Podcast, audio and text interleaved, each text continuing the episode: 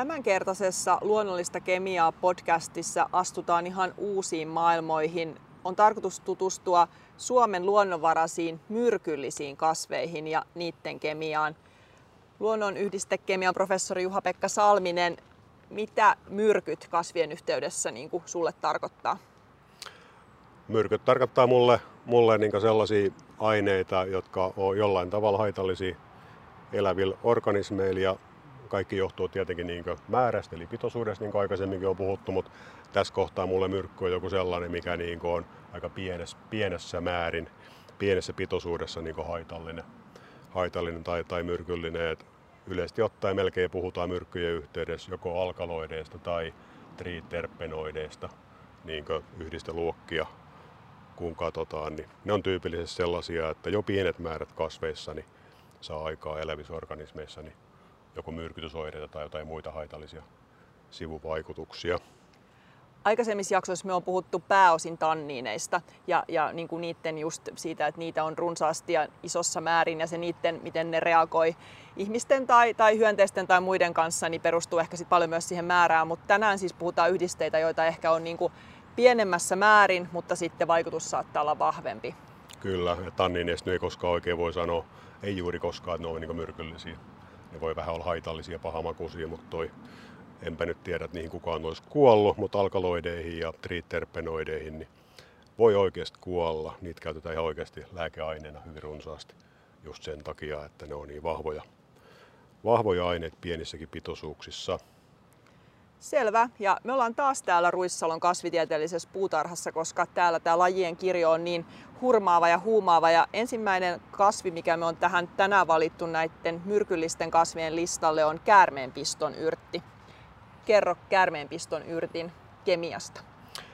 Joo, se on sillä ensinnäkin niin mun mielestä hyvä laji tässä niin ensimmäisen ehkä, kun jos ajatellaan, että minkä takia suomalaisten ylipäänsä pitäisi olla mistään niin myrkyllisyydestä peloissaan tai varovainen, niin mä veikkaan, eli kyykäärme varmaan on ainoa, eikö olekin. Et ei oikein mistään muusta varmaan tarvi sillä peloissaan olla ja myrkyllisistä kasveistakaan, niin ei niillä kannata ketään niin pelotella. Et mä veikkaan, että skuutit tuo liikenteessä ja autot on paljon vaarallisempi kuin nämä myrkylliset kasvit. Mutta tota, käärmeenpisto yritin, mä tähän sen takia, että kyykäärme, kyykäärme-aspektin takia, että tota, käärmeenpiston yrtti nimi kertoo siitä, että tota, tätä on niin aikoinaan kuviteltu, että tätä on voinut käyttää niin käärmeenpiston niin vasta myrkkynä.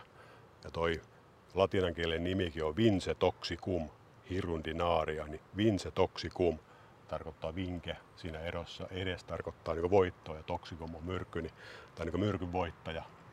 Tavallaan tämä, tämä kasvisuku, niin siitä, siitä lähdettiin liikkeelle ja aika harvinainen sillä Suomen luonnonvaraisena kasvina, että löytyi niin Lounais-Suomesta, täältä Turun seudulta ja sitten saaristosta. Et pohjoisemmasta ei, ei juurikaan käytännössä löydy ja viihtyy aika tuommoisella kivisillä ja kuivilla kivisillä kallioilla rannoilla. Sillä ei voi niin tiiäksä, miettiä, että niin käärmeekki aika paljon kallioilla lämmittelemään tulee, niin sillä muistaa sitten ehkä sen käärmeaasisillan kautta myöskin tästä, tästä jotakin. Ja, ja tota, ollaan tämän kemiaa niin aikoinaan yliopisto biologien kanssa paljon myöskin niin itsekin tutkittu, niin siinä mielessä halusin tämän ottaa. Ja kysyit, mitä tästä löytyy, niin löytyy alkaloideja ja löytyy sellaisia indolitsidiini-alkaloideja. Ja alkaloidithan yleisesti ottaen, niin ne on tämmöisiä aika vahvasti keskushermostoon vaikuttavia aineita. Käytetään ehkä nikotiinia ja kofeiini, joku käyttää päivittäin ja morfiini on kaikille tuttu tämmöinen vahva, vahva lääkeaine, niin niin tosiaan tästä löytyy sitten enemmän semmoisia antofiinipohjaisia indolitsidiini-alkaloideja tästä lajista. Ok. Jotenkin ehkä on aina mietitty sitä, että miksi kasvit niitä tietynlaisia yhdisteitä kehittää, niin jotenkin se myrkkyjen kehittäminen tuntuu luonnolliselta, että, että ne olisi sitä varten, että se kasvi puolustautuu jotakuta varten. Kyllä. Mutta sitten just se, että sitten nämä vaikutusmekanismit, miten ne vaikuttaa sitten ihmisten tai varmaan muidenkin eliöiden elimistössä on ne, ne kiinnostavat, että, että sitten sieltä varmaan niinku just se seuraava steppi on se, että miten niitä niin kuin pienemmässä mittakaavassa tai muuten voitaisiin sit hyödyntää esimerkiksi vaikka just lääkkeinä.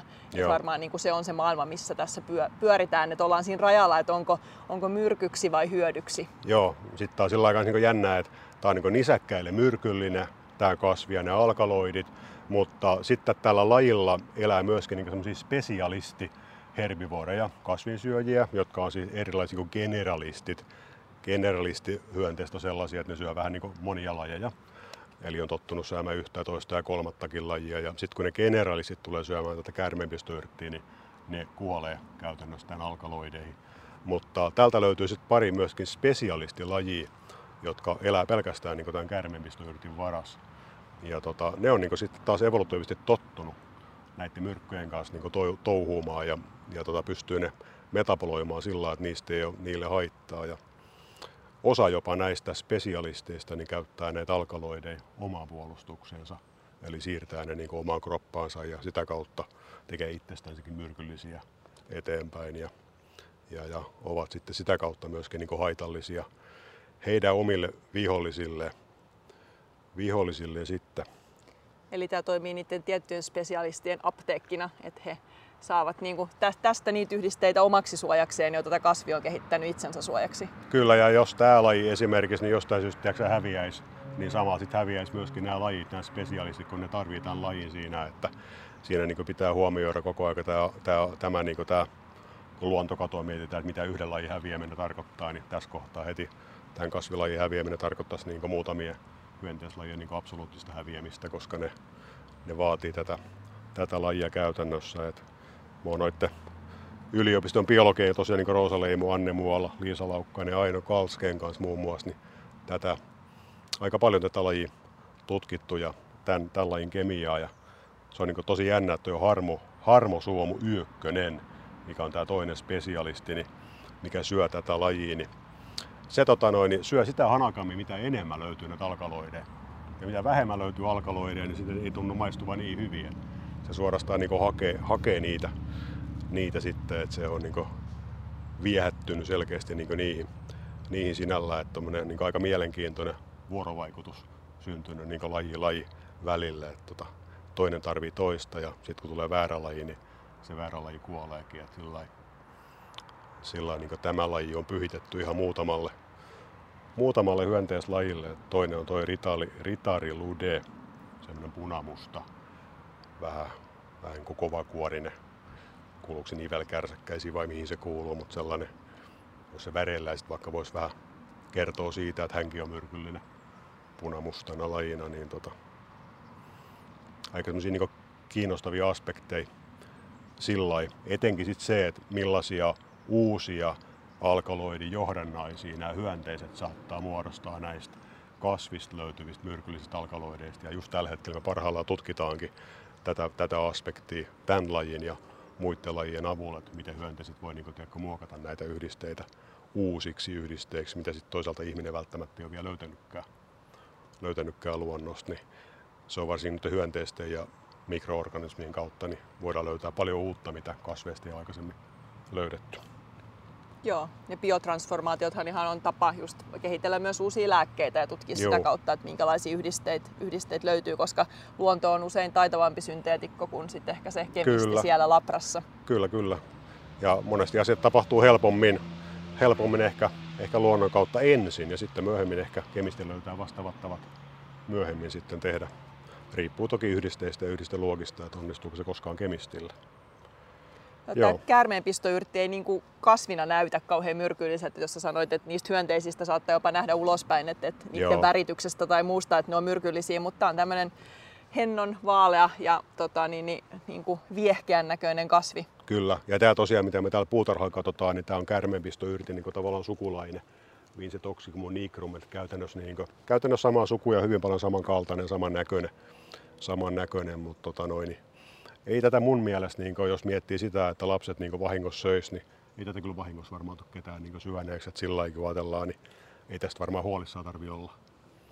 Ei tuota mitään viehkeen näköisiä marjoja, marjoja tai muuta. Että toi sillä varmaan antaa hänen olla myrkyllinen siinä. Siitä ei ole meillä varmaan mitään haittaa.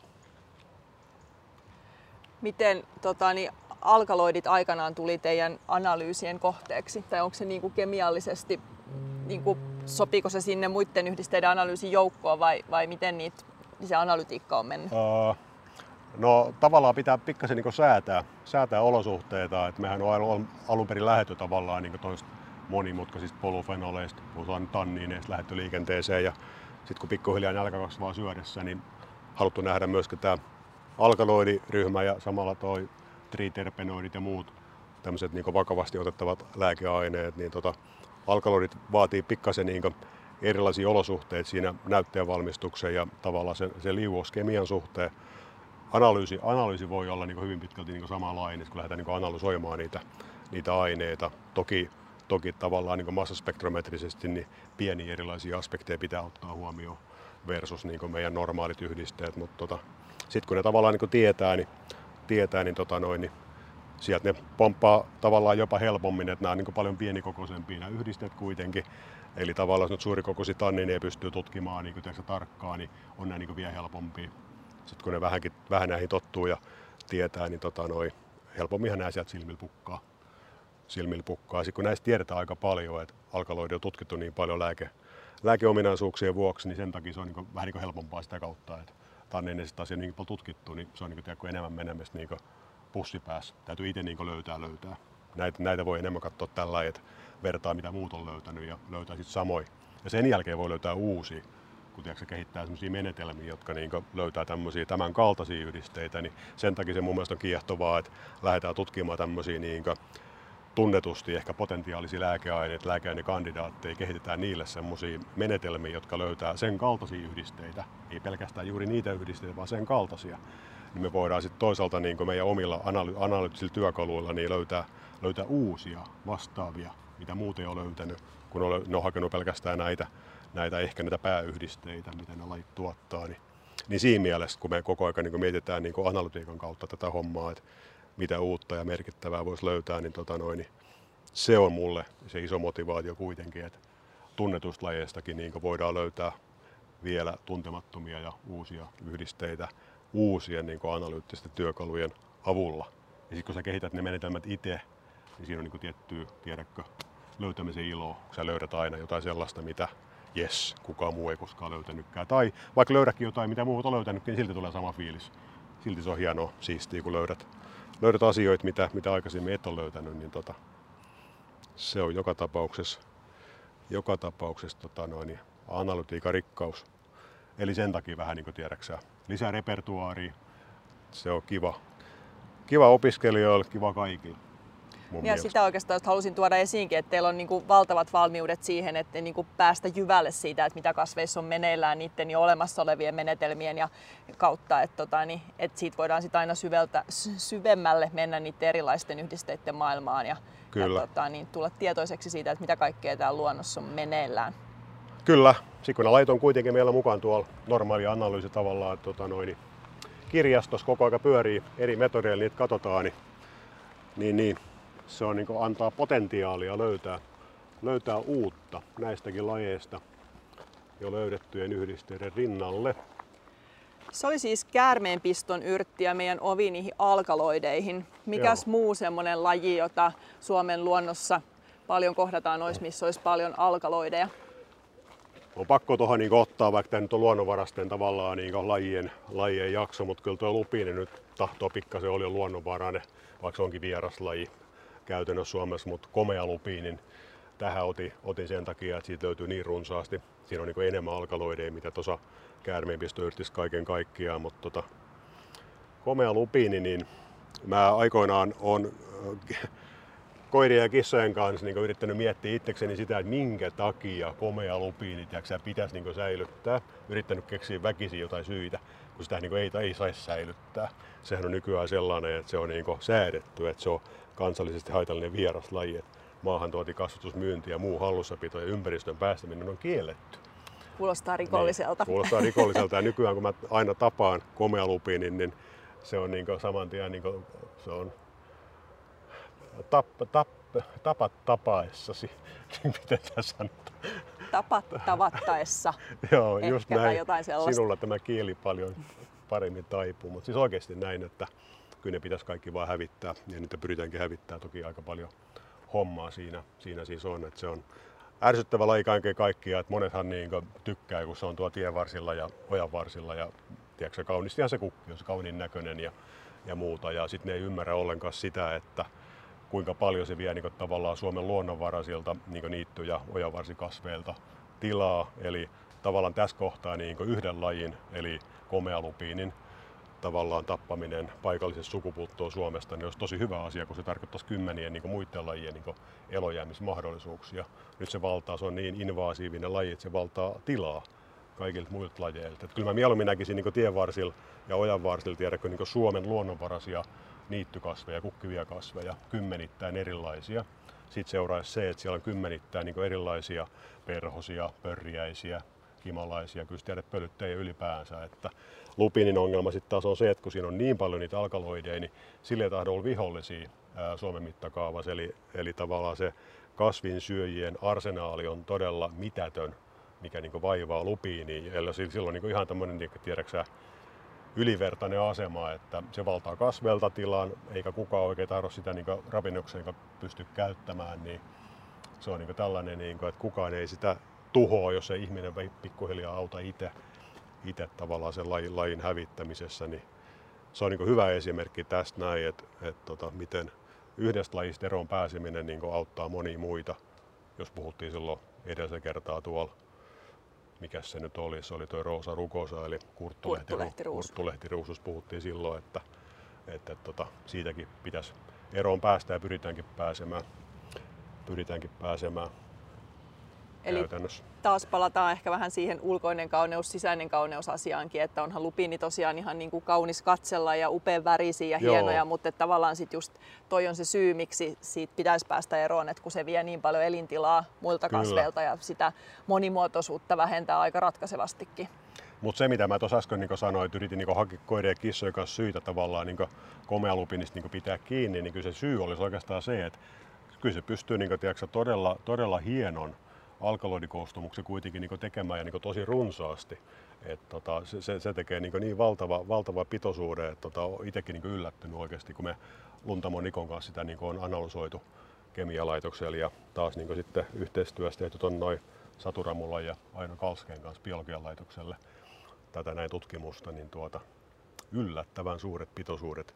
Et siinä ei täsmää yhtään se, mitä äsken puhuin, että alhainen pitoisuus riittää. Että lupiini pistää ihan överiksi tavallaan ne pitoisuudet, että, että ehkä ne yhdisteet ei ole sitten aivan niin tehokkaita, tehokkaita sinällään, mutta siellä on siis paljon, paljon sit koko, koko kasvis ja, ja, ja sillähän se on niin tosi hyvä kasvi muuta, kun se on niin hernekasvi ja näin, niin, niin tota, varmaankin nämä, nämä, nämä herneet, mitä se niin tavallaan tuottaa, nämä siemenet, niin on varmaan hyvin proteiinipitoisia, että sillä lailla nämä hernekasvit muuten olisi niin hyviä, ravintokasveina, mutta jos joku lehmä tai, tai tota laidun eläin ylipäänsä niin erehtyy syömään, niin välillä toki erehtyvät syömään lupia, niin, niin saattaa tulla maksava, maksavaurioita ja jälkeläisillä saattaa tulla jopa kehityshäiriöitä sitten sitä kautta, kun ne alkaloidit siirtyy, siirtyy niihin vasikoihin. Et, tota noin, niin sillä on kyllä tosi haitallinen, haitallinen myöskin niin sitä kautta alkaloiditkin taitaa olla aika moninainen yhdisteryhmä, että tota, niin alkaloideja on, on hyvin monenlaisia on. vai onko väärässä?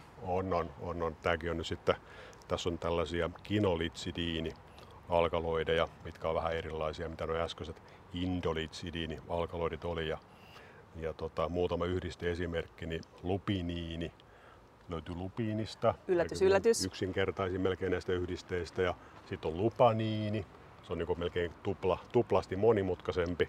Se on tuommoinen biskinolitsidiini alkaloidi yhdessä sparteiinin kanssa. Ja, tota, ja, ja ne on sitten niitä yleisimpiä, yleisimpiä yhdisteitä sitten tässä. Ja sitten se haittapuoli vielä on se, että siitä pölystäkin löytyy, löytyy sitten alkaloideja. Et periaatteessa on niin mahdollista se, että niin pölyttäjät, vaikka kimalaiset, ampiaiset, niin saattaa viedä mukanaan sitten sitä alkaloidirikasta siitepölyä eteenpäin ja sitä kautta sitten voi vaikuttaa vaikka kimalaisten niin lisääntymiseen. Ja tota, sitä en osaa sanoa, että käytetäänkö sitä tai käyttääkö noin normaalisti niin hunajaa, hunajaa tekevät mehiläiset, niin miten ne käyttää, mahtaako ne, toivottavasti eivät käy komealupiinilla. Se vielä tästä puuttuisikin tietenkin, että ne siittäisi hunajaankin sitten, mutta to, todennäköisesti ja toivottavasti näin ei kuitenkaan käy. Joo. Selvä. Siinä tuli nyt aika paljon perusteita. Itsekin ehkä sitä miettinyt, että onko se lupiini nyt sit niin, niin haitallinen ja hankala, mutta et, mm. tota, niin, nyt perusteita sitten niin kuin moneen suuntaan, että onhan se, mutta sitten toisaalta kiinnostava alkaloiditehdas sitten niin kuin kemistille.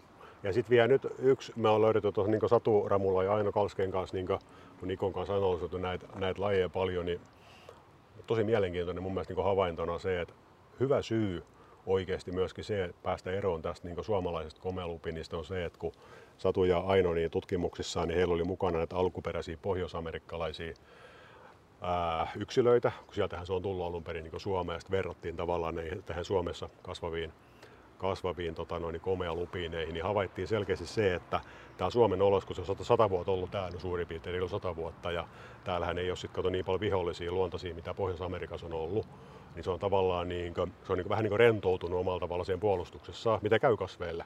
Kun hyöntiset poistetaan kuvasta, niin ne tavallaan niin kuin lähtee, ei ole mitään syytä tavallaan niin kuin ehkä tehdä tietty yhdisteet enää. Niin suomalaiselle komea lupiinille myöskin niin kuin alkaloidien monimuotoisuus on alentunut versus se ää, pohjoisamerikkalainen niin kuin kanta, kantamuoto, mikä on niin sillä kun mietitään monesti tätä niin luonnon kemiallisen monimuotoisuuden aspektia, niin niin tota, Lupin jo lähtenyt jo itsekin jo sille tielle. että kemiallinen monimuotoisuus Suomessa on lähtenyt jo alenee.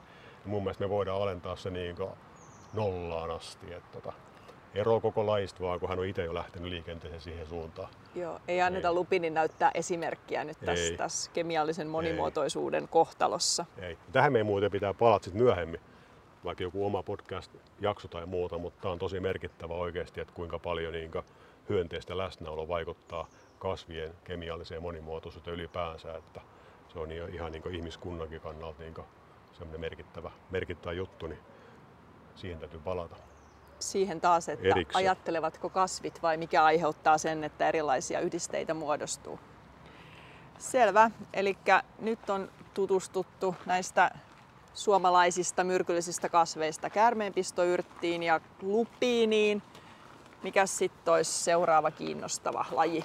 Uh, no sitten semmonen, jos mennään niinkö, mennään tota noin vielä, vielä tuolla samalla, samalla linjalla, eli nyt alkaloideista lähdettiin liikenteeseen, niin ehkä tommonen, tommonen tuon lupin, kaikki tietenkin tuntee, mutta tota, keltamoo, kaikki välttämättä ehkä ei tunne lajina, ja mä halusin sen ottaa niin ihan sen takia, että siinä on tiettyjä niin tunnusmerkkejä, mistä, mistä sen ehkä voi oppia, oppia tuntemaankin. Kuusi laji on aina kiinnostava ehkä, ehkä, ehkä tunnistaa. Ja ensinnäkin niin se kuuluu unikokasveihin, eli papaverasee kasviheimo. Ja unikokasvithan, niin tai itsellä ainakin tulee mieleen kemistin, tällä heti tulee toi unikko mieleen, papaver, somniferum, mistä niin löydetään niin morfiinia ja, ja kodeiini, jotka on totta kai voimakkaita tämmöisiä lääkeaineita, kipulääkkeitä. Kodeinistahan tulee morfiini, ihmisen kehossa, kun ne kodeinissa yksi metyliryhmä lähtee irti.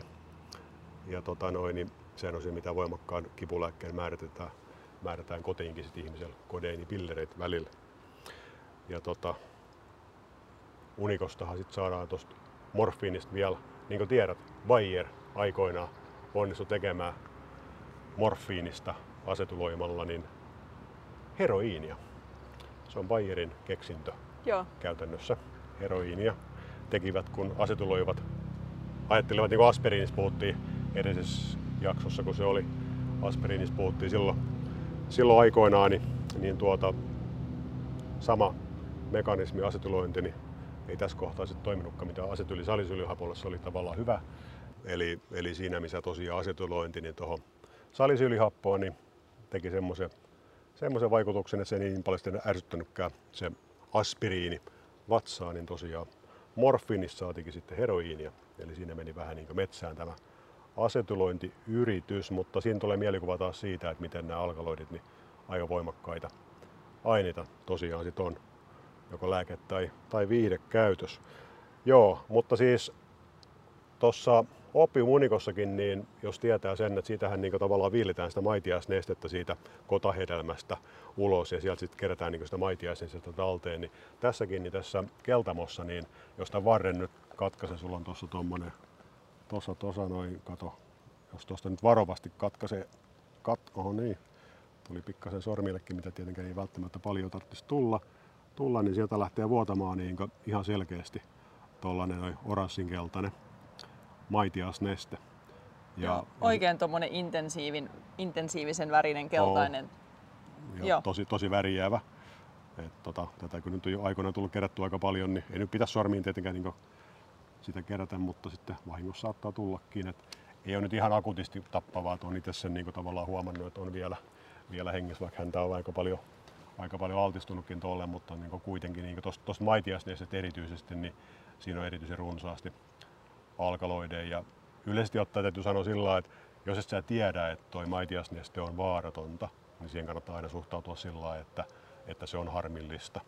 Että se on niin tyräkkienkin kanssa tuolla sisäpuutarhavideoiden yhteydessä monta kertaa sanottu, että oikeasti tyräkkienkin maitiasneste, niin se on haitallista ja ärsyttävää. Niin kannattaa niin suhtautua. Ja suhtautua. Tuossa on siis oikein törkeä, törkeä mukavat pitoisuudet, niin alkaloideja, toistakymmentä alkaloidia löytyy ihan helposti helposti tuosta maitiaisnesteestä. Löytyy toki muualtakin kasvista, mutta erityisesti tuo maitiaisneste niin on tosi hyvä puolustuskeino tuolla kasvilla. Se on taas tommosia kuin iso kinoliini alkaloidei, kun on alkaloiden tiettyjä perusryhmiä, niin iso kinoliini alkaloidit. Ja yksi esimerkki on kelidoniini, kun tämä on tämä laji on Kelidonium majus. Niin yksi esimerkki on kelidoniini sitten on kelerytriini ja muun muassa perperiiniäkin löytyy, löytyy tästä, tästä lajista. Ja tässä voidaankin niin ehkä sanoa, että vaikka monet alkaloidit on haitallisia, niin ei nämä välttämättä kuitenkaan kaikki niin haitallisia ole tämän lajin alkaloidit, koska osa niistä myydään ihan Prisman tuolla luontaistuotehyllyllä. Siellä on yksi, en nyt lähde mainostamaan, yksi tietty tohtori ja hänen tuotesarjansa niin sisältää myöskin niin näitä mainittuja alkaloideja tai alkaloidin, ja ne pilleritkin on keltaisia, niin kuin toi maitiasnestekin on, on keltainen, että tota noin, ettei ne kaikki alkaloidit nyt sitten kuitenkaan niin vaarallisia ole mitä toiset. Eli niissäkin on ero niin aineissa ylipäänsä. Eli taas kerro puhuttiin aikaisemmin, että tanninit ei sinällään kerro yhtään mitään terminä, niin ei alkaloiditkaan sillä lailla kerro. Että alkaloidien joukossa totta kai on toisia, jotka on niin myrkyllisempiä, haitallisempia ja toiset on sitten, toiset sitten vähemmän haitallisia. Ihan niin kuin tuo morfiini versus heroiini esimerkkinä. Että pienet erot rakenteessa tekee merkittävä ero kuitenkin sit siihen vaikutukseen. Mikä sen intensiivisen keltaisen värin aiheuttaa? Se on ihan sen, se on sen yhdisteen niin väri. Että on niin puhdistettunakin. Mä oon puhdistettu kato, tätä näin, näitä vastaavia aineita, niin, niin ne, on, ne on väriltä ne, ne alkaloidit? Kyllä, Aha, kyllä, okay. kyllä. Ne on väriltään, niin kuin, väriltään tommosia niin kellertäviä sitten osa näistä aineista. Niin ne on. Et aika harvohan, jos nyt on tottunut polofenoleiden kanssa paljon touhumaan, niin ne on monet aivan niin värittömiä vaaleita. Jotkut flavonoidit saattaa olla vähän kellertäviä, kellertäviä mutta, tuota, mutta, mutta näissä. Totta kai sitten antosyönit on punertavia polufenoleissa, mutta toi mutta joo, nämä on, nämä on niin kellertäviä. Joo, siksi mä kysyinkin, koska jotenkin olin ehkä ajatellut, että alkaloiditkin olisi niin värittömiä, Joo. mutta että ne nimenomaan aiheuttaa sen, sen voimakkaan keltaisen värin no, tähän keltamoon. Näin, näin, näin itse, itse sen ymmärtäisin. Itse sen ymmärtäisin, että sieltä se tulee. Ja kun nyt ettekin teitä keltaista väriainetta on niin analysoinut, niin ei sieltä tullut siitä ää, analyysistä, niin ei sieltä polufenolia tullut silmiin. Eli mitään normaaleja, mitä voisi keltaisena niin tavallaan pitää. Tai sitten toinen vaihtoehto olisi, karotenoideja olisi paljon. Ei niitäkään näkynyt, että kyllä niin ne alkaloidit siellä silmille hyökkäs ihan, ihan kirkkaasti. Ja ei, ei nyt yksinomaan, mutta kuitenkin niin ihan vallitsevana yhdisteryhmänä. Että tuota, se ja, sitten. Ja löytyykö, sanoiko sä, että niitä löytyy sekä niin kuin kukista että lehdistä, että no toi maitiaisneste nyt olikin tuolla varressa? No se on erityisen, erityisen totta kai niin rikasta ja puhdasta tavallaan sen aineen suhteen, mutta tota, pitäisi löytyä läpi koko kasvi läpi koko kasvi. Ei niin tarkkaan vielä ole itse tutkittu, että voidaan niin tietää. Voi olla, että sitä totta kai pitoisuuseroja löytyy sitten valtavan suuriinkin, mutta, mutta tota, läpi koko kasvi kuitenkin toi maitias, että kyllä no lehdekin tuosta vähän lähtee vuotaa, kun sä lähdet rikkomaan sitä rakennetta, niin kyllä sieltä se keltainen tihkuu, tihkuu sitten kuitenkin esille. Että voi aiheuttaa niin ihottuma, kosketusihottuma, mikä on sillä jännä, kun sitä on kumminkin ennen käytetty syyliä ja känsiä poistamiseen. Poistamiseen mutta tota noin, niin, no syylit ja känsit sitten toisaalta niin, kuin, niin kuolee sitten siihen, kuolee sit siihen varmaankin näiden yhdisteiden ansiosta. Niin, kai se taas palaa siihen annoskysymykseen vähän, että tota, niin isona annoksena myrkky ja sitten ehkä vähän pienempänä annoksena, niin jos vaikuttaa sinne samoihin kohteisiin, niin saattaa sitten olla jopa niin kuin, niin kuin hyödyksi. Kirjallisuuden mukaan antibakteerisia ominaisuuksia ja jopa niin ihan syöpätutkimuksiakin jo tavallaan niin potentiaalisen katsottu. Että toki ei ole vielä mitään läpimurtoa tehty näittenkään suhteessa sillä rintamalla, mutta, mutta tuo, aika paljon. Et vanha lääkekasvi se oikeasti on, että muinaistulokas Suomen mittakaavalla. Että ajatellaan, että se on tullut ehkä keskiajalla tänne munkkien mukana – luostarien ympäristöstä lähtenyt leviämään ja niin asutusten ympäristöstä enemmän löytynyt. Ja nythän sitä löytyy tuolta niin melkein pyöritiette varsilta ja Turustakin niin Aurajoen rannalta aika paljon, että niin sillä laajalle, laajalle levinnyt, mutta tota, asutusten ympäristöstä. Tulokas laji aikoinaan ollut. Et tuo, tuotu todennäköisesti niin munkkien mukaan niin lääkekasvina, lääkekasvina sitten tänne. Ja nyt kun tunnetaan tavallaan paremmin, niin nyt me ollaan niin kuin, että hui voi, se on myrkyllinen Eikö vaan ennen pidettiin kivana sitä, kun sillä voi teoreettisesti ja käytännössäkin ehkä hoitaa jotain tiettyjä vaivoja, niin nyt me tavallaan tunnetaan ja tiedetään liian paljon, niin pidetään totta kai, mikä hyvä totta kai onkin, niin ollaan vähän varovaisempia kuin ennen. Ennen sitten näiden aineiden kanssa. Parempi, parempi katsoa kuin katu tunnustan, että mä en ole kiinnittänyt huomioon koko keltamoon, mutta tota, niin, aika taas tämmöinen niin pieni ja vaatimaton kasvi, missä on kyllä ihan tämä keltainen kukka. Et, tota, niin, Joo. Ja tosiaan nyt ainakin tietää, että sen tunnistaa siitä maitiasnesteestä, jos vähän Joo. katkoo tota vartta. Et, tota, niin, niin, varmasti tavallaan helppo nyt löytää jatkossa, kun osaa kiinnittää huomioon. Niin, ja kato, kun nyt sä oot kellukoista kauhean kiinnostunut, varmaan eikö Olki puhuttiin? Valtavan tuo, kiinnostunut. Kyllä, puhuttiin tuo juhannuksen yhteydessä kellukoista, niin aika paljon kun löytää tuota kyläkellukkaa, niin tuppaa aika paljon samoista ympäristöistä kyläkellukon kanssa löytää niin keltamoa. Ja on toi niin ehkä vähän alkukesästä on helpompi löytää, kun se kukkii toi keltainen kukka. Keltainen kukka siinä, ihan niin kuin löytyy kyläkellukastakin se keltainen kukka, niin siinä vierekkäin kellertävät sitten. Kellertävät toisessa on paljon tanniin ja toisessa on paljon alkaloideja. Siinäpä hyvä kombinaatio. Joo. Hyvä. Jatketaanko me seuraavien Kyllä, lajien eteenpäin. pariin? Itselle ainakin, niin kuin, jos miettii etukäteen, että mitä olisi Suomen luonnonvaraisia myrkyllisiä kasveja, niin, niin kielo tulee mieleen. Ja tota, niin, kieloista, kieloja oli tarkoitus ehkä nyt vähän katsellakin. Joo, mä en rakenna sillä vähän niin omalla tavallaan tämän tarinan, että on niin tämmöisiä tavanomaisia, mutta sitten on vähän niin erikoisempiakin mukaan. Ja erikoisempiakin mukaan ja tässä nyt kaikki tietenkään ehdi. Kyllähän täältä Suomesta nyt löytyy monta kymmentä myrkyllistä lajia, mutta katsotaan, niin me löydettäisiin tuosta noin, varsinkin täältä niin Ruissalon tammilehdoissa, niin itse tykkään keväällä niin tammilehtojen pohjalla, tuossa nyt näkyy metsäkielo, se nyt on kaikille tuttu tietenkin, tietenkin sitten millainen on metsä, metsäkielo, niin keväällä varsinkin se kukki, kukki alkukesästä tuossa sitten, niin, niin tota, tuntuu, että se niin jopa valtaa sen metsän pohjan tuolla lehdoissa, mutta ei se nyt sillä lailla tietenkään valtaa, mitä lupini valtaa. Että kyllä se antaa muillekin tilaa, mutta tota, sehän on Suomen kansalliskukka, eikö se olekin? Taitaa olla. Valittu. Joo. valittu. Ja sitten tota, sillä taas jännä, kun se on niin konvallaria majalis niminen laji. Ja se on konvallaria suvun ainoa laji. Taas tämmöinen esimerkki, että tätä lajia varten niin tavallaan perustettu sitten oma suku. Se on siellä. Siellä sitten tämä metsäkielo. Joo. Mikäs ne metsäkielon myrkylliset ominaisuudet sitä aiheuttaa? Onko siellä jotain tiettyjä yhdisteitä, jotka...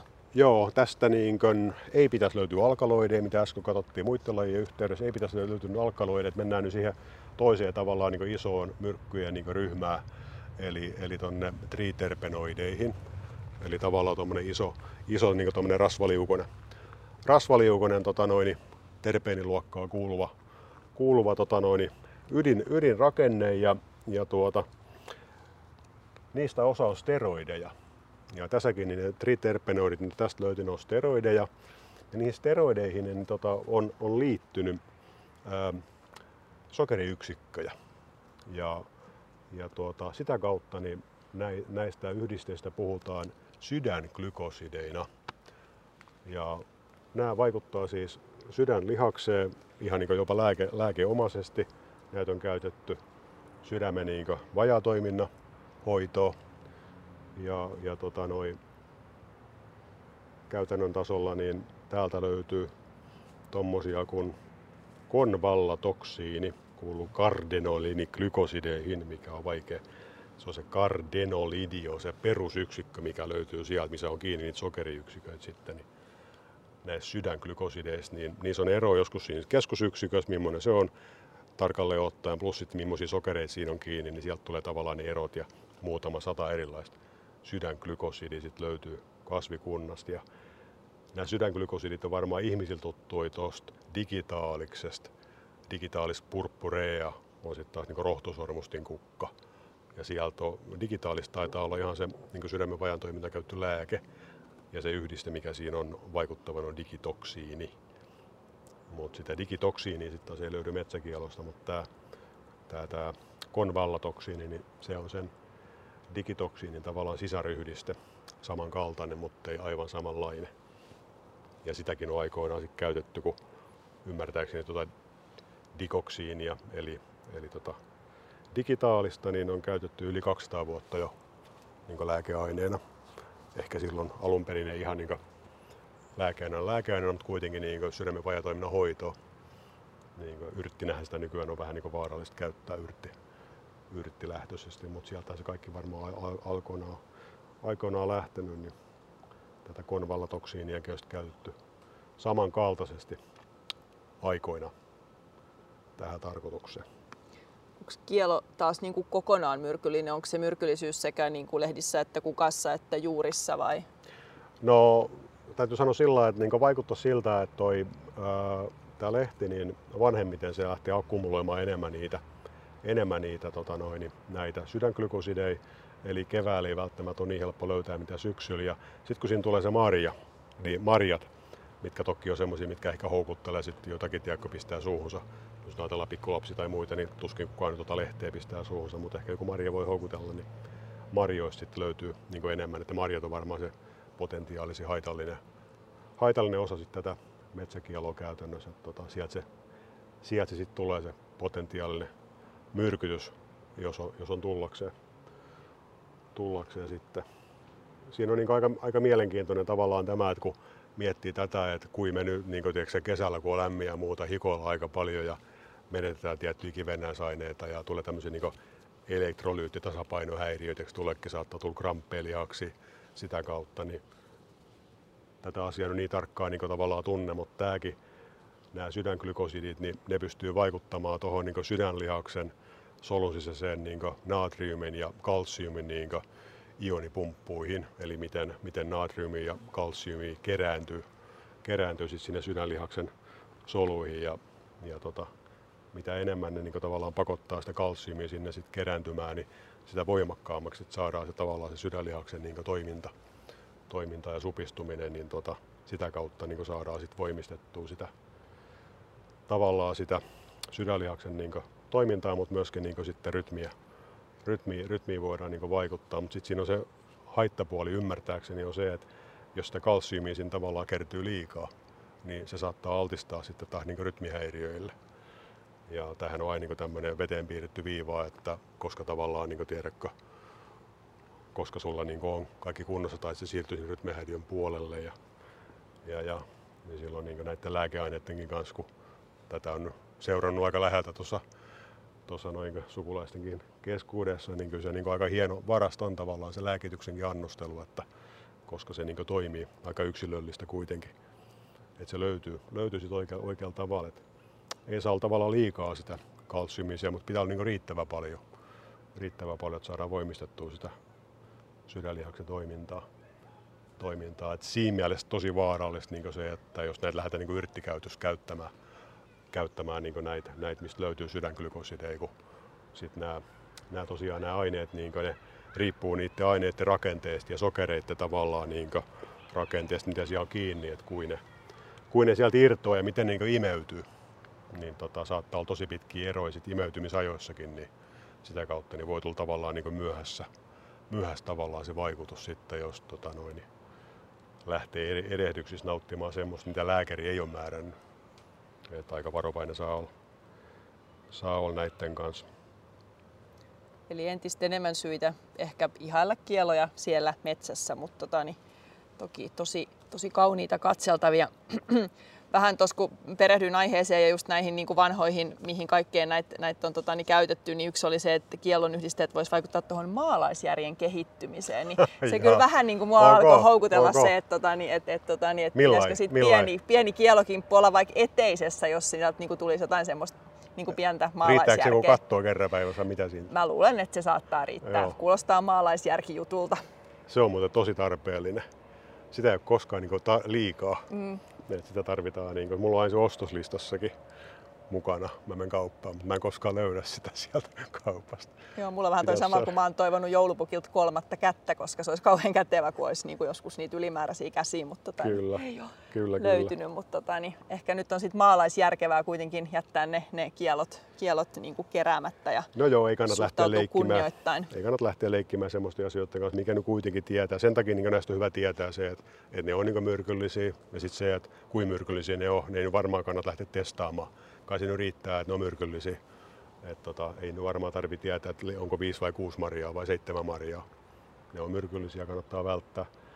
välttää että tota, ei me voida tässä kohtaa sanoa, että mikä on se absoluuttinen raja, raja sit painokiloa kohti näiden, näiden suhteen. Mut samankaltaisia aineita muuten, kun katsoo avaraa luontoakin, niin siellä on semmoisia kirkkaa vihreitä sammakoita välillä, tiedätkö, hyppii tropiikissa, niin joku, joku niistä sammakoista niin erittää myöskin siihen ihan pintaan, niin näitä sydänglykosideja, joka sitten voit kuvitella, että kuinka haitallinen se on sitten taas niin se sammako vihollisille. Ja jotkut sitten taas nämä, ketkä metsästää siellä tropiikissa, niin tota, käyttää nuolimyrkkyinä näitä samoja sammakon pinnan, pinnan, pinnan aineita. Pitää olla tosi varovainen, kun sitä pistää siihen nuol, tiedätkö, niin ei saa niin vahingossakaan irrasta ittees, ittees sitten, että jos se siirtyy niin verenkiertoon, niin se on sit sitä myöten, sitä myöten haitallinen. Joo, se oli metsä, metsäkielo ja, ja tota, näistä on vähän löydetty myöskin noita noit saponiineja, mutta saponiinit toimii sitten tuommoisen aasinsiltaan tuohon seuraavaan, seuraavaan lajiin. Et saponiinit on semmoinen, no niin samanlainen yhdisteryhmä vähän mitä nämä sydänglykosidit, että niissäkin on keskellä se triterpenoidi runko, se erittäin rasvaliukoinen runko, ja niissäkin on kiinni sokereita, niin kuin noissa on, mutta saponiineissa niin paitsi että se kes, keskimmäinen, se triterpenoidin runko on, on, on jonkun verran erilainen, erilainen rakenteelta, niin, niin tuota, sitten saponiineissa niin siihen runkoon on kiinnittynyt niin useita sokeriyksiköitä ja jopa niin molemmille tai useille puolille sitä steroidirunkoa joka tavallaan saa niistä semmoisia amfifiilisiä niin kuin että ne ei niin kuin oikein osaa päättää, että on ne niin kuin rasvaliukosia vai vesiliukosia, kun tavallaan keskeltä rasvaliukosia ja sitten niin kuin reunoilta vesiliukosia sokeriosiesta tavallaan ansiosta, niin sitä kautta niin ne tekee niin vesiliuoksessa semmoisen, niin ne käyttää niin saippuamaisesti, ne tekee semmoisen, ne rupeaa tekemään, no kyllä tiedät, semmoisen saippuamaisen kupli, kupli, kuplivan, kuplivan tota noin, niin liuoksen tekee sitten ja siitä tulee se nimi niin saponiinit. Niitä voidaan niin käyttää myöskin sitten pesuaineina, pesuaineiden tapaa, mutta toi Eikö se just se saippua yhdisteet on just sen kaltaisia, että ne tavallaan pystyy se lipofiilinen pää tunkeutumaan sinne rasvaan ja sitten siinä on kuitenkin se Joo. hydrofiilinen pää, joka sitten tavallaan just hajottaa sitä ja sitten pystyy... Niin, eikö kiva, että pystyy tavallaan poistamaan sekä vesiliukuiset rasvaliukuiset liia, jos sillä ajatellaan. Sillä ajatellaan ja tota noin, niin seuraava laji mulla tuossa oli niin kuin, tota, noin, metsäkielon jälkeen, niin mulla oli toi kalliokielo. Olisiko, olisiko tota, mun mielestä niin kuin, mä tykkäsin itse, mä en, mä en tuntenut kalliokieloa siis vielä ihan muutama vuosi sitten, mutta löysin sen tuossa Ruissalossa, tuli vastaamaan, että mikäs tuo nyt tuossa on. Niin jolla, jollain tavalla niin kuin, vielä, vielä tota, ylevämmän näköinen, mitä tuo mettäkielo. Joo, en taas, jos olisi vaan sanottu, että on kielo, niin se olisi ollut mulle toi metsäkielo, nimenomaan Joo. jotenkin se perinteinen kielo, että tota, niin en, en ollut kans tiennyt, että tämmöistä kalliokielo edes on olemassa, mutta hyvä tietää, koska hän on isompi ja komeampi kuin metsäkielo. No se on vähän, vähän isompi ja komeampi ja sitten tosiaan se menee hiukan niin kuin meillä on tässä nyt niin vaihtoehtoja täällä, että kun tulee tänne näin puutarhalla kiertelemään, niin täältä löytyy kalliokielo ja sitten löytyy tuota noin, niin tässä meillä on nyt tässä, tässä edessämme todennäköisesti kalliokielon tavallaan niin kookkaampi sukulainen, eli, eli lehtokielo. Lehtokielo on ilmeisesti niin paljon harvinaisempi luonnossa, luonnonvaraisena, mitä, mitä kalliokielo, mutta muuten ne on samankaltaisia, mitä aikaisemmin puhuttiin tuosta ahomansikkaa versus ukkomansikka. Ukkomansikka oli paljon paljon paljon suurempi, muuten ihan näköinen, niin tässäkin niin lehtokielo on, tässä on niin valtavan kokoinen, valtavan kokoinen, mutta kalliokielo on niin yleisempi. Et en mä tätä lehtokieloa mielestäni ole tuolla tuo niin nähnyt täällä Ruissalos luonnonvaraisena muuten, mutta tota, kalliokielo kyllä, ja se niin tosi kauniisti tavallaan niin tuohon varteen, varteen niin pistää roikkumaan. Sitten nyt meillä ei enää kukkia tässä ole, mutta nähdään, että kukat tuossa on ollut, niin tosi hienosti tuohon niin tulee sarja. Sarjasta tulee niin kukkia tuohon noin tohon noin roikkumaan, roikkumaan alaspäin. Se on niin aika kauniin, kauniin näköinen, näköinen sinällään, sinällään sitten niin kuvasi näin, että kukat on tavallaan just samanlaiset kuin sen perinteisen kielonkin, mutta sitten ne on tässä just isommassa mittakaavassa, niin se tekee siitä vielä niin kuin näyttävämmän. Niin, ja ne on tollain, niin tiedätkö, eri tavalla, että ne on tollain niin pum pum pum pum sarjassa, että kun tuossa tavallisesti on semmoinen vähän niin kuin rypäs, mikä roikkuu joka puolelle, niin tuossa on niin kuin yhdellä, puolta, yhdellä puolella tuossa kukkavarressa ja alaspäin kaikki samalla puolella sarjassa, niin sillä tavalla niin helppo, helppo erottaa tuosta tosta metsäkielosta. Ja sillä aika merkillinen, kun äsken toi metsäkielo, niin se oli tuon konvallaria suvun ainoa laji. Eli tämä ei siis kuulu samaan sukuun. Tämä on polugonaattum, odoraattum, kalliokielo. Et silloin niin sit taas niin oma torvikielojen suku, mihin se sitten kuuluu. Kuuluu sitten tämä. Ja sama juttu vähän niin kuin tuossa kieloillakin, niin marjat. Marjat ilmeisesti, mitä täälläkin jo niin näkyy, näkyy tuollakin, niin marjat on ilmeisesti tässä sitten se myrkyllisin osa, mistä löytyy niitä saponiineja, saponiineja kaikkein, kaikkein eniten. Onko se sitten just se, niin se toiminnallisuus, se saippuamaisuus niissä saponiineissa, se myrkyllisyyden aiheuttaja, reagoiko ne sitten niin niiden niitä, niitä hyväksi tota, niin eliöiden kanssa jotenkin se saippuamaisesti vai mikä siinä on se reaktioreitti, jos sydänglykosidit vaikuttivat sinne sydämen toimintaan? Joo, no herbivoreihin en osaa sillä niin ehkä, ehkä sanoa, mutta niin ihmisellä tai ylipäänsä jos niin kuin, tota noin, on tämmöisiä normaaleja verta, verta sisältäviä organismeja, nisäkkäitä, niin, niin tota, nämä aiheuttaa käytännössä niin hemolyysin, eli ne voi hajottaa veren punasoluja, nämä, nämä saponiinit, eli sitä kautta ne on ne on niin haitallisia, eli hemoglobiini pääsee siirtymään ympäröivään liuukseen tuolta punasoluhiukkasista sitten näiden saponiinien avulla ja, ja tota, noin, sitä kautta ne on niin haitallisia. Eli ei kannattaisi niin päästää verenkiertoon, kun ne voi aiheuttaa, siellä se hemolyysin verenkierrossa, mutta se hyvä uutinen on tavallaan niin ihmisen kannalta ehkä se, että vaikka sitä nyt kannattaa lähti kokeilemaan tietenkään, mutta se hyvä uutinen on se, että nämä saponiinit, niin näin kovinkaan hyvin imeydy jos niitä oraalisesti nauttii niin suolesta, niin ne ei kovinkaan hyvin imeydy. Et todennäköisesti sielläkään ei oikein osaa päättää, että onko vesiliukunen vai rasvaliukunen. Että tavallaan todennäköisesti käyttäytyy siellä samalla tavalla, samalla tavalla tällainen niin pesuaineen kaltaisesti. Että tota, sitä kautta, niin kuin, ellei sitten lähde, lähde tuota, pilkkoutumaan sieltä ne sokeriyksiköt irti ja tulee pelkästään se steroidirunko tai se triterpenoidirunko sieltä vapautuu, niin toki se sitten sitä kautta voi imeytyä, mutta tota, mutta sinällään niin tuota, ne ei oraalisesti nautittuna niin ei imeydy kovin hyvin, niin ne ei ole sillä haitallisia. Mutta että jos ne pääsee niin tavallaan verenkiertoon erityisesti, niin sitten, eli tavallaan niin joku nuolimyrkky kaltaisesti, ne voisi hyvin toimia, että kun tiedätkö, pakotetaan ne tuonne verenkiertoon, niin sitä kautta, sitten, sitä kautta ne on sitten haitallisia, mutta, toi, mutta tota, muuten, muuten ne on niin teoriassa haitallisia, haitallisia nämä yhdisteet. Eli nämä kasvien myrkyt toimii tosi monella tapaa, että niin kuin alkaloidit versus sydänglykosidit versus saponiinit, niin tavallaan se niiden haitallisuus niin kuin tulee erilaisista toiminnallisuuksista. tulee. Ja sitten kaikkihan aina niin riippuu siitä, että tavallaan mihin se niin päätyy ja mitä kautta se päätyy ja päätyykö se vai eikö se päädy. Onko se pieni, onko se suuri, onko se vesiliukunen, onko se rasvaliukunen. Kaikki nämä vaikuttaa siihen, että onko se niin lopulta sitten, lopulta sitten niin haitallinen kuin, kuin tavallaan ajatellaan. Ja joskushan se on se haitallinen se tavallaan se hajoamistuote, mikä siellä syntyy. Ja se alkuperäinen yhdiste ei ole, yhdiste ei, ei ole haitallinen, mutta tota, nämäkin on, niin kuin sanottu, niin teoriassa erittäin haitallisia. Eli sen kun tietää, niin ei kannata varmaan niin tästä testaamaan lähteä, lähteä sillä mutta semmoisen tiedon tuosta niin löysin, kun tähän itsekin vähän niin paremmin tutustuin, että tota noin, niin sillä on pidetty tosi, tosi niin vaarattomana tätä, tätä tota noin, kalliokialogia. Että ton, ton juurakkoa oikeasti on käytetty niin aikoinaan niin tärkkelyksi lähteenä. Et se on ollut niin tosi hyvä, tosi hyvä tuommoinen vähän niin peruna korvike. Et on käytetty tuommoista termiä alun aikoinaan kuin kallioperuna. Aha. Kalliokielosta, eli hyvin tärkkelyspitoinen niin iso juurakko jossa siis ei ole niitä saponiineja. Eli se juurakko pitäisi olla tässä kohtaa sitten, pitäisi olla sitten niin tavallaan näistä saponiineista vapaa. Eli sillä turvallinen.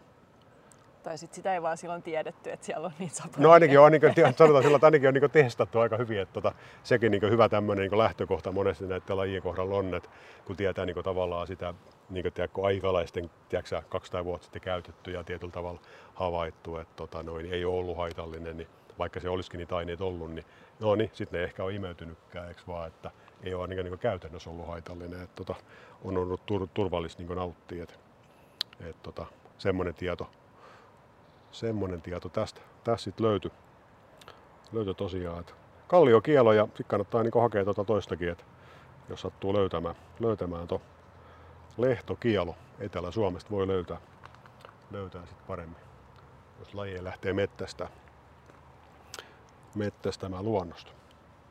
Selvä. Oliko siinä sitten meidän tämän päivän kielot? Ja... Siinä oli meidän, meidän kielot ja me saatiin kielojen kautta niin kuin aasinsilta ensin sydänglykosideista noihin saponiineihin ja, ja tota, nyt me saadaan, saadaan sitten tuosta noin kalliokielon saponiineista, niin saadaan hyvä, hyvä viimeinen johdanto tuohon viimeiseen lajiin joka nyt täytyy pikkasen niin tavallaan venyttää ehkä tätä käsitettä edelleen, että mikä nyt on tämmöinen niin suomalainen luonnonvarainen laji. Tämä nyt välttämättä ei todellakaan ehkä nyt ole tämmöinen luonnonvarainen tämä viimeinen laji, mutta erittäin kuitenkin yleinen, yleinen Suomessa ja me tehdään varmaan tuossa kohta niin toinen myrkyllisten kasvien podcasti ja siinä me keskitytään enemmän, enemmän tota noin, puutarhan myrkyllisiin lajeihin, niin nyt meillä on tässä siis hevoskastania. Ja tota, tää on ja. puutarhan laji, mutta jos sä tämän pistät puutarhaas, niin se on varmaan siinä sitten. Tämä riippuu kuin iso puutarha sulla. Joo, ainakin tämä hevoskastania on aivan valtava. Että tota, niin, tämä peittää kyllä yhden pienen puutarhan ihan kokonaan. On tosi komea. Tämä on aika, aika hieno ja sen takia mä oikeastaan tämän otinkin, että kun tota, keväisin, kun on niin kuin aikaisemminkin puhuttu, niin kiva kierrellä ja katella, kun luonto herää. Ja sitten noita puulajeja, kun niitä on tosi vaikea väli tunnistaa, kun ei ole vielä niin lehtiä. Ja sitten sä katsot sitä silmua, niin, niin tota, siinäkin mielessä niin tosi epätyypillinen suomalaiseksi lajiksi, kun sä silmuun katot, niin tämä on niin, niin valtava tämä silmu. Se on niin sellainen vähän niin kuin magnolia-mainen, tosi, niin kuin, tosi turpea iso silmu, minkä voit hyvin kuvitella, kun näitä lehtiä katot, niin aina lehdekkä aika valtavan kokoiset kokoiset, niin, tota noin, niin sillä pistää silmään niin siinä vaiheessa jo keväällä silmujes kannalta. Että tota, niin tosi ainutlaatuinen ja on tämä aika, aika niin hienokin oikeastaan puunakin. Että tota, ja sitten sit nyt kun se, nyt ei enää ole noita kukkia, mutta kukatkin on ihan valtavat tollaset, miten nyt sanoisi, helposti 15-20 senttiä tuo kukkavarsi, niin kuin ihan hirvittävä leveäkin vielä, niin tavallaan niin kuin valtava, valtava näyttävä, että se jollain tavalla haluaa pullistella, pullistella niin keväällä ja kesällä ja ja tota, nyt kun me siirrytään pikkuhiljaa niin syksyä kohti, niin nyt se rupeaa pullistelemaan näetkö näillä tämmöisillä, tämmöisillä hedelmillä. Tähän näin kukkavarteja tulee tämmöisiä pallomaisia vihreitä hedelmiä, joiden pinnassa on aika paljon tämmöisiä piikkejä. Piikkejä, niin tota noin. Pikkupojilla varmaan tuttui, ehkä. En tiedä, tiedätkö sä? En, en ole Okei. pikkupoika. Mutta mä tiedän. Mä tiedän. Nämä on kauhean kivoja. Sitten nämä tässä vielä kasvaa isommaksi, kato, ja vähän nämä piikit kovettuu, niin ne on kiva sitten kerätä. Ja joo, ei mennä sitten sen enempää siitä, siitä eteenpäin. Mutta tota, saattaa olla, että pikkupojat tykkää kerätä tämmöisiä, tämmöisiä jostain syystä. Ja tuo vähän sama niin kuin ruusunmaria on sillä kiva, tiedätkö, millä ruusunmaria voi käyttää. Se on myöskin semmoinen kiva, siellä on sisällä niitä siemeniä, niin se on aika sellainen niin kuin, vähän niin kuin kutituspulveri ikään kuin siellä, sit kun se pistää iholla tuolta. Joo, no ei mennä sitten siihenkään sen tarkemmin, sen tarkemmin mutta toi noin. Ää, saponiinit oli siis tota noin, niin aasinsilta tuolta, tuolta kielojen kautta tähän näin. Niin täältäpä, täältäpä löytyy sitten kun tosta toi, annan nyt ensin ton rauhasta tuon hedelmän tosta kehittyä, kasvaa isommaksi ja putoo tuohon maahan ja siitä niitä sitten voit kuvitella, että kuinka monta tuhatta niitä tulee niin kuin tästäkin, niin tosi ihan tolkuton määrä. Jos sä ne keräät sitä talteen, niin kukaan ei varmaan pahastu. Niitä tulee ihan sairaasti. Ja sen jälkeen niin toi, toi vihreä hedelmä auki, niin siellä sisällä on ruskea, aika iso, tosi iso, oikeastaan yhtä iso, mitä tämä hedelmä on tässä, tässä kohtaa nyt, niin jopa isompi, niin semmoinen siemen. Joo. Ja se ruskea siemen, niin tota, on, se on tosi rikas saponiinien, saponiinien lähde, lähde käytännössä sitten. Et varmaan niin suomalaiset kasvikunnassa, jos nyt voidaan puhua suomala- suomalaisesta kasvikunnasta, niin tämmöinen puutarhakasvi istutettava kuitenkin, niin tota noin, ehkä paras, paras niin iso saponiinien lähde tässä kohtaa, tässä kohtaa käytännössä. Onko samanlaisia saponiineja kuin tuolla, tuolla kalliokielossa vai onko saponiinejakin taas monia erilaisia? Joo, saponiineja löytyy, löytyy moni erilaisia ja nyt en pysty muuten... No niin, orava tulee melkein, melkein mukaan, mukaan tähän tota noin, lähetykseen, lähetykseen, niin tota, hivenen erilaisia saponiineja tässä lajissa, mutta toi, sillä kuitenkin niin samaa, samaa tota noin, kategoriaa, että ollaan niin todistetusti kuitenkin näittikin, näittikin suhteen niin sitä mieltä, että vaikka nämä on niin teoriassa myrkyllisiä, niin näitä voidaan ihan oikeasti käyttää jopa niin tähän pesuainetarkoituksiin. Eli tämä nyt ei ehkä suju koko aika niin Strömsös tässä näin, mutta siis Strömsös käytännössä on niin näytetty. Mene katsoo Yle Strömsös sivulta, niin siellä on ihan video, millä niin näitä hevoskastanjan tota noin, siemeniä niin voidaan käyttää pesuaineen lähteenä ja miten sit sitä lientä, mikä näistä tulee, niin miten sitä voidaan käyttää niin kuin ihan oikeasti pyykinpesuaineen korvikkeena. Et voisit sieltä, sielt, jos, jos haluaa tällaisia niin luonnon, luonnonmukaisia tota noin, niin pesu, pesu tota noin, niin kikkoja kokeilla, niin sieltä löytyy jopa video. Video tähän lähtöön, tähän lähtöön sitten ja ilmeisesti, ilmeisesti jopa, jopa toimii, toimii sit, tota noin, niin tietyllä, tietyllä tapaa. Totahan on ihan pakko kokeilla. Arvaa mitä saat joululahjaksi ensi jouluna. En Ehkä tiedä. hevoskastenesta tehtyä saponiinisaippua. Joo. Onko siinä tota, niin, niin kasvukauden aikaisia vaihteluja sellainen, että jos nyt sieltä ottaisi tuosta piikkipallurasta Joo. ylös sen, ulos sen kemian, niin näyttääkö se samalta kuin sit sen kypsän hedelmän Mä en tiedä, mahtaako siellä vielä se siemen ollut kehittynyt, että se pitäisi se siemen kato sieltä kerät siellä sisältä, niin en ole itse, itse katsonut ollaan kesken kaiken, että millä, miltä mahtaisi näyttää, mutta voisin ajatella, että se olisi siinä vielä niin kehittynyt, että se, kun se tuosta niin putoo tuohon maahankin, niin sehän aukeaa itsekseen, kun se kuivuu.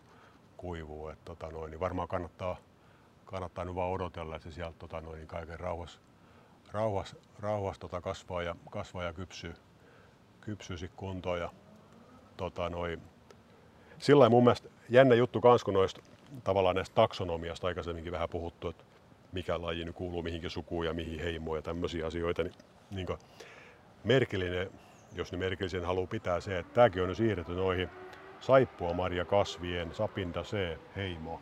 Tämä kuuluu saippua marja kasveihin. Saippua marja kasveihin. Eli silloin saippua marja kasvit on niin semmoisia puuvartisia kasveja, joista iso osa tuottaa saponiineja. Ja tota noin, niin siinä on sitten jonkinnäköinen logiikka nähty, läht, nähty kuitenkin siinä, että niin saponiine tuottavat lajit on niin tällä osa ainakin pyritty luokittelemaan sit samaa heimoa. heimoa tota noin, niin varmaan siinä taas tämä biologinen evoluutio, kemiallinen, kemiallinen tavallaan niin yhdisteiden kehittyminen, niin ehkä noudattaa jotain tiettyä kaavaa, kaavaa sit myöskin, myöskin siinä.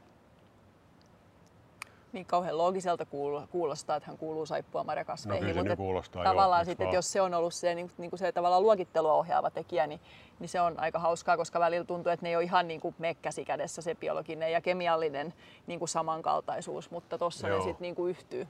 Siinä ne yhtyy, mutta ajattelen toisaalta, että jos hakisi niin kuin, ää, Suomen niin kuin luonnonvaraisista kasveista, mun ymmärryksen mukaan semmoista, mistä niin eniten löytyisi saponiineja, niin mä hakisinkin tuon suopayritin, eli rohtosuopayritin, niin kuin nimessäkin kuuluu suopayritti. Sen, sen latinankielen nimi on Saponaria officinalis. Saponaria officinalis. Niin yllä, Viralliset saponiinit. Yll, yllätyksää, että, että sieltä löytyy saponiineja. Niin, mutta se kuuluukin kohokkikasveihin. Se ei kuulukaan seippuamarikasveihin. Eli siinä meni sun logiikkaasi, niin kuuluvat flush. mutta mutta tämä saippuamärkäkasvit ilmeisesti niin se on pelkästään niin puuvartisia varten. Ja sitten taas toi suopayrtti, niin se on ruohovartinen. Ruohovartinen, niin, niin semmoinen logiikka. Niin, eikä nyt kemisti voi niin itsekäs olla, että ajattelisi, että kaikki menisi se ei, kemia edellä, ei, mutta ei, aika ei hauskaa, että nimessä. jonkunlaista logiikkaa sitten kuitenkin kyllähän, välillä. Kyllähän näistä nyt ihan niin löytyy ja se vaan, että kun ne elää, ne elää koko aika tavallaan sitä omaa elämäänsä ja tavallaan lajit muuttaa, ne muuttaa suvusta toiseen ja välillä muuttuu, muuttuu niin heimosta toiseen. Et tota, tota mä niin omalla tavallaan pidin hiukan erikoisena, että niin vaahterakin on nyt sit siirretty tota, tähän samaan saippuamaria kasvien, kasvien heimoon. se oli, se oli sellainen, hyväksyn muutoksen, ei mitään ongelmaa, nukun yöni aivan hyvin, mutta toi omalla tavallaan, omalla tavallaan niin mielenkiintoinen, mielenkiintoinen siirto sekin. Onko saponiinit tässä hevoskastanjassa niin kans puolustusyhdisteinä tai miksi minä uh? No siis no, no nyt jos, tota, siis, jos nyt ei olisi sitä missään muualla kuin tuolla siemenessä, tuolla hedelmän sisällä, mä en pysty siis vastaamaan, että mahtaakohan näistä lehdistä löytyy, löytyy saponiini, mutta mun ymmärrykseni mukaan tuolta hedelmästä nimenomaan löytyy paljon. Ja jos ajattelet tuota hedelmäistä siementä, niin sitähän ei sinällään niin tarvi tarvi välttämättä kauheasti puolustaa. Sehän on tavallaan, tai ainoastaan sitten tietenkin, että tota noin, niin putoo tuon maahan, niin totta kai sitten kaikenlaisia niin mikrobitoimintaa vastaan, että, sit, niin kuin, että se pääsee niin kuin, itämään ja muuta, että sen verran pitää sitä, sitä puolustaa, puolustaa sitä, mutta, toi, mutta sitä varten mun mielestä, niin tiedätkö mitä tuolta siemenestä löytyy niin kuin, määrällisesti vielä enemmän, mitä saponiini. Se on se syy siis, miksi mä oon alun perin noita siemeniä lähtenyt tutkimaan ja keräämään, ei saponiinit sinällään se on, se on vaan niin kaupan päällinen, kaupan päällinen, mutta se syy, miksi mä oon itsekin kerännyt noita kauhean laatikollisen, paitsi se, että se on niin kauhean palkitsevaa, kun sä saat, niin nopea, saat nopeasti ämpäri täyteen. Ei ole niin mustikamettää menisi, tuo monta tuntia saat hikoilettu 10 litraa, vaan näitä tulee tiiäksä, puoli tuntia 10 litraa. Niin se ei ollut se syy, mutta siis näistä löytyy ihan hirvittävä määrä noita mäntymaisia tannineja tuolta siemenestä. Ja aika usein niin ne toimii näillä kasvien siemenillä niin tämmöisen niin semmoisen puolustusvaikutuksen, että ne pystyy niin estämään niitä, niitä tuo noin maaperässä erilaisia niin mikrobeja vastaan, että ne lähde siellä, siellä niin ennen kuin ne pääsee itämään, niin niille ei käy huonosti sitten. Niin kaikki mikroorganismeja vastaan ne, ne toimii. Eli, eli mä antaisin niin näillä mäntymaisilla tannineilla sen rooli, että ne suojelee sitä siementä siellä, kunnes, kunnes se on löytänyt sen otollisen paikan, mihin se pääsee itämään miten ne saponiinit siinä sitten tekee niin kaupan päällä tuo siemenestä, niin, niin tota, pitäisi varmaan selvittää. Ja tuossa on tämmöinen vahva fyysinenkin suoja, kun tosiaan toi on tämmöinen piikkinen, että et oh. jotain äärettömän arvokasta siellä sisällä on ja ehkä ne on oh. sitten ne saponiinit, joita tässä suojataan. Et tota, niin. oh. Et se on vähän niin kuin eri kasveilla niin kuin eri logiikkaa, että aika useinhan niin kuin, tiedätkö, marjat ja hedelmät, niin niistähän tehdään houkutteleva näköisiä, tehdäänkin, että linnut ja muut lähtis levittämään tätä näin, mutta tämä on jostain syystä tätä mieltä, että tiedätkö, ei tarvitse olla kauhean houkutteleva, mieluummin vähän vastenmielinen. Että hän todennäköisesti haluaa, että nämä siemenet niin päätyy tähän lähistölle joskushan ne haluaa, että siemenet niin leviäisi, tiedäksä, että saataisiin niin tätä lajia, lajia leviämään, mutta tässä ei varmaan ole semmoista tarkoitusta ollenkaan, että, että linnut sitä sitten tästä lähtisi, lähtisi tai oravat viemään, viemään eteenpäin. eteenpäin sitten, ainakaan tässä vaiheessa vielä, kun se ei ole tavallaan riittävän kypsä. Et ehkä sitten se on just sitä varten, tiedätkö, että ei vie, niin ei vie liian aikaisin.